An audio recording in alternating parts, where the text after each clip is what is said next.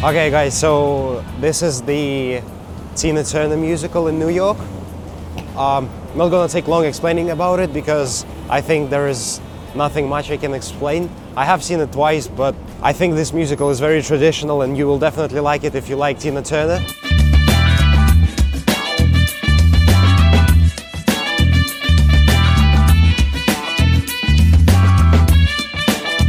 It has a good storyline of her basic life and uh, it also has loads to show.